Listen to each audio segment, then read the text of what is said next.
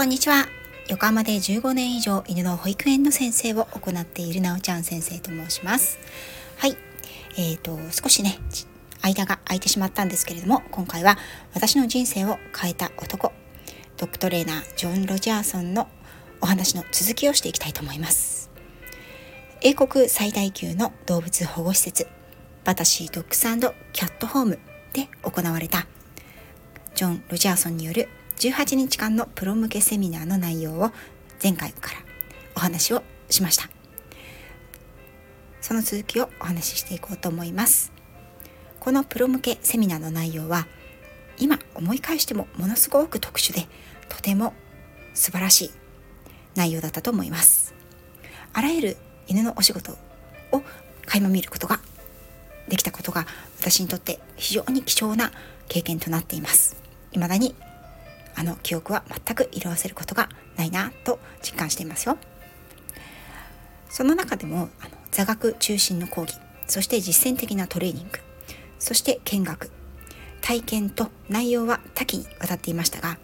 私は英語が不出来だったのでプロ向けの座学ではかなり苦戦しましたし、参加さ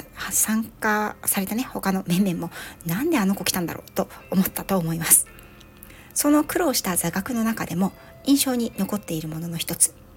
これには良いブリーダーの選び方がありました。イギリスではペットショップで犬、猫などね、生体が販売されているということはないんですね。これは皆さんもよくご存知だと思います。犬をどこから迎えるのかというと、基本的にはブリーダーさんになります。そしてこういったバタシーなどのね、動物保護施設から迎えるということも非常に多いです。保護された犬たち、保護施設から来た犬たちはレスキュー犬とかレスキューと呼ばれることもあります。日本のペットショップは比較的叩かれがちな存在ですが、それではイギリスのブリーダーが全てとても有料で人道的で動物福祉にのっとっているのかというと、必ずしもそうではないんですよね。ちょうど私がこのセミナーに参加した頃は動物のネット販売が始まった頃で、ペットショップという店舗を持たないイギリスのブリーダーたちもネット販売に参戦して、そのために問題が吹き荒れていた頃でもありました。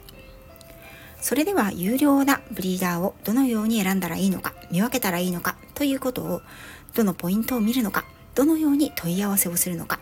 クレームを入れた時の対応はどうなのかなどを実際に問い合わせや電話をかけて検証するというものすごい企画だったんですよね。本当は買う気ないのに実際にブリーダーに電話をかけたりメールをして、ちょっと小難しい問題、例えば遺伝学や病理に関すること、行動学や栄養面についてなどを質問してみたり、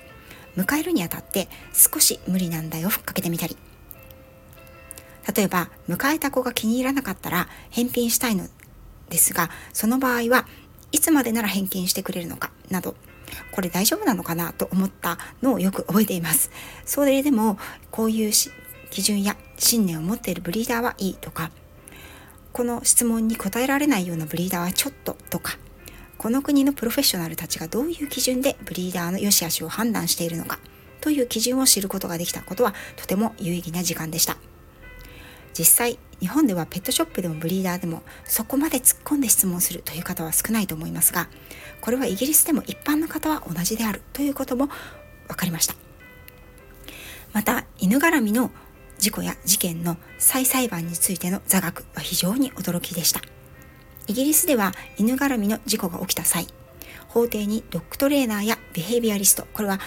行動学に特化した動物行動学の権威、動物行動学者というふうには言われるんですけど、ビヘイビアリストと呼ばれます。また獣医さんなどが呼ばれることがあります。もうこの時点で驚きですよね。法廷にそういった犬の行動学や獣医学やそういったトレーニングにプロフェッショナルの方が呼ばれることがあるということなんですね。つまり犬の生態に反した扱いをされたのではないのかということや、飼い主や動物取扱業者が行動学や犬の生態、健康に反して動物福祉に対して適切な対応を行った上で起きた事故なのかどうかを専門家を交えてきちんと検証するということがあるんですね。実際には犬が噛みついたことで人を死に至らしめたり重大な事故になった場合には犬は殺処分の対象となりますが、犬のための弁護人のような立場で犬のプロフェッショナルが法廷に立つことがあるわけなんですね。このような場にジョンは専門家として何度も登壇したことがあり、すでに決着のついている事例ですが、参加者は過去の事故の概要、そして判決を聞いた上で自分ならどんな弁護を行うのか、どのような決着に至るかを予想してチームごとにプレゼンをしていくというものがありました。こちらは座学ですね。当然動物に関する法律、民事に関わる法律も知っていないとならないので、私にとっては苦行そのものでしたが、そもそもね、日本語でも公民なんてよく分かってないんでね、このシステム自体は非常に面白いなと思いました。動物の権利を守るということも踏まえて行われるこのような裁判の制度というのは、まさに動物福祉の考え方が行き渡っている国ならではだなと感じます。その他トレーニングとして大変興味深かったのはヒースロー空港ですね。イギリス最大の空港、日本で言えば成田空港とか関空とかそういう感じでしょうか。ヒースロー空港の麻薬探知犬チームが私たちのセミナーのためにわざわざヒースロー空港から出港してくれました。この時私は生まれて初めて麻薬成分を持つことになりました。といってもデモのためにですよ。麻薬成分を薄めてコットンに染み込ませたものを小さな瓶の中に入れ、一列に並んだ参加者の中の一人に持たせます。そのうちの一人に私が選ばれたわけです。犬とハンドラーは部屋の外に出て 4,5 人並んだ人たちの中から瓶を持っている人を見つけ出します。私は自分が悪いことをしたわけではないんですが、大きなジャーマンシェパードに匂いを嗅がれる前からこんなに緊張したことは多分なかったと思います。実動で活躍しているシェパ君たちの鼻は素晴らしく、私は一瞬で犯人だとバレてしまいました。その後は麻薬探知犬のトレーニング方法、最初の導入部から実動のシェパ君のレベルまでどのように段階を踏んでトレーニングを積んでいくのかを見せてもらい、導入レベル、一番最初のレベルですね、これを自分の担当犬で行いました。もちろんこの時は麻薬成分ではなくリンゴ酢など無害な成分を使って行います。今でもたまにノーズワーク、お花を使ってエクササイズの一つとして犬の保育園でも取り入れるこの導入部分というのは、犬にとってこの匂いに反応したらいいことがあるということを教えることからスタートします。私は実際にはクリッカーを使ってトレーニングをすることが多いです。これはお家でも簡単にできますよ。犬の鼻を使ったお仕事の別バージョンとしては災害救助犬のワーク、担当犬での実践トレーニングも同じように災害救助犬のワークもですね、導入部を行いました。また警察犬の周期追跡にあたる匂いを追いかけるという課題もありました。こちらは耳が垂れたセントハウンド系の子たちが得意で、デモンストレーションには猟犬でもあるバセットハウンドくんが来てくれました。周期追跡というのは特定の匂いを追いかけて探す、たどるというものですが、セントハウンド系垂れ耳のね、足の短い子たちが多いんですが、そういった子たち以外の犬種でもある程度は行うことができます。私たちは担当犬で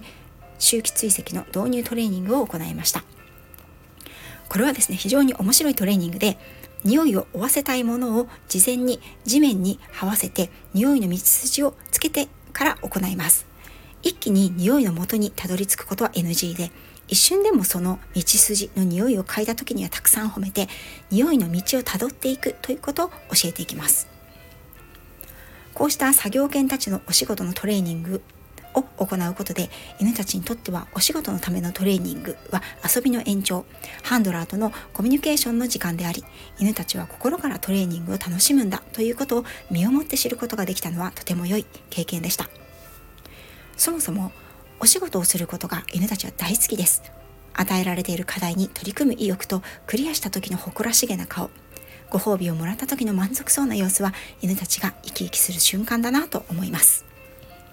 私は全ての犬にはトレーニングというお仕事を飼い主さんと行った方が良いと考える理由がここにあるんですよね。ただし向き不向きはもちろんあって、それをハンドラーさんや飼い主さんがきちんと理解した上で、犬自身がモチベーションを持って取り組めるような課題を犬に導入してあげることは、犬たちの持っているポテンシャル、可能性を引き出すことにもなり、逆に不向きなことを無理やり押し付けることはその犬の可能性を潰すことになる。そう痛感したのもこれらの実践講座からでした。なので私は矯正トレーニングでね、やっぱり自分はあんまりやらないんですよね。無理やりやらせるっていうことはね、あんまりやっぱり好きではないんですよね、それでは次回は私ドッグ&キャットホームのプロ向けセミナーの最終回、犬の持つ可能性を最大限に引き出すリフォーミングプログラムを目の当たりにしたボーダーコリー専用のリフォームプログラムのお話をしたいと思います。これは本当に驚きの体験でした。日本でもね、こういった機会が与えられるといいなと思った出来事の一つです。そしてこの18日間のプログラムの中で最も私が印象に残ったプログラムでもあるので、ぜひ皆さんにも聞いていただけたらなと思います。それでは今回も最後まで聞いていただきありがとうございました。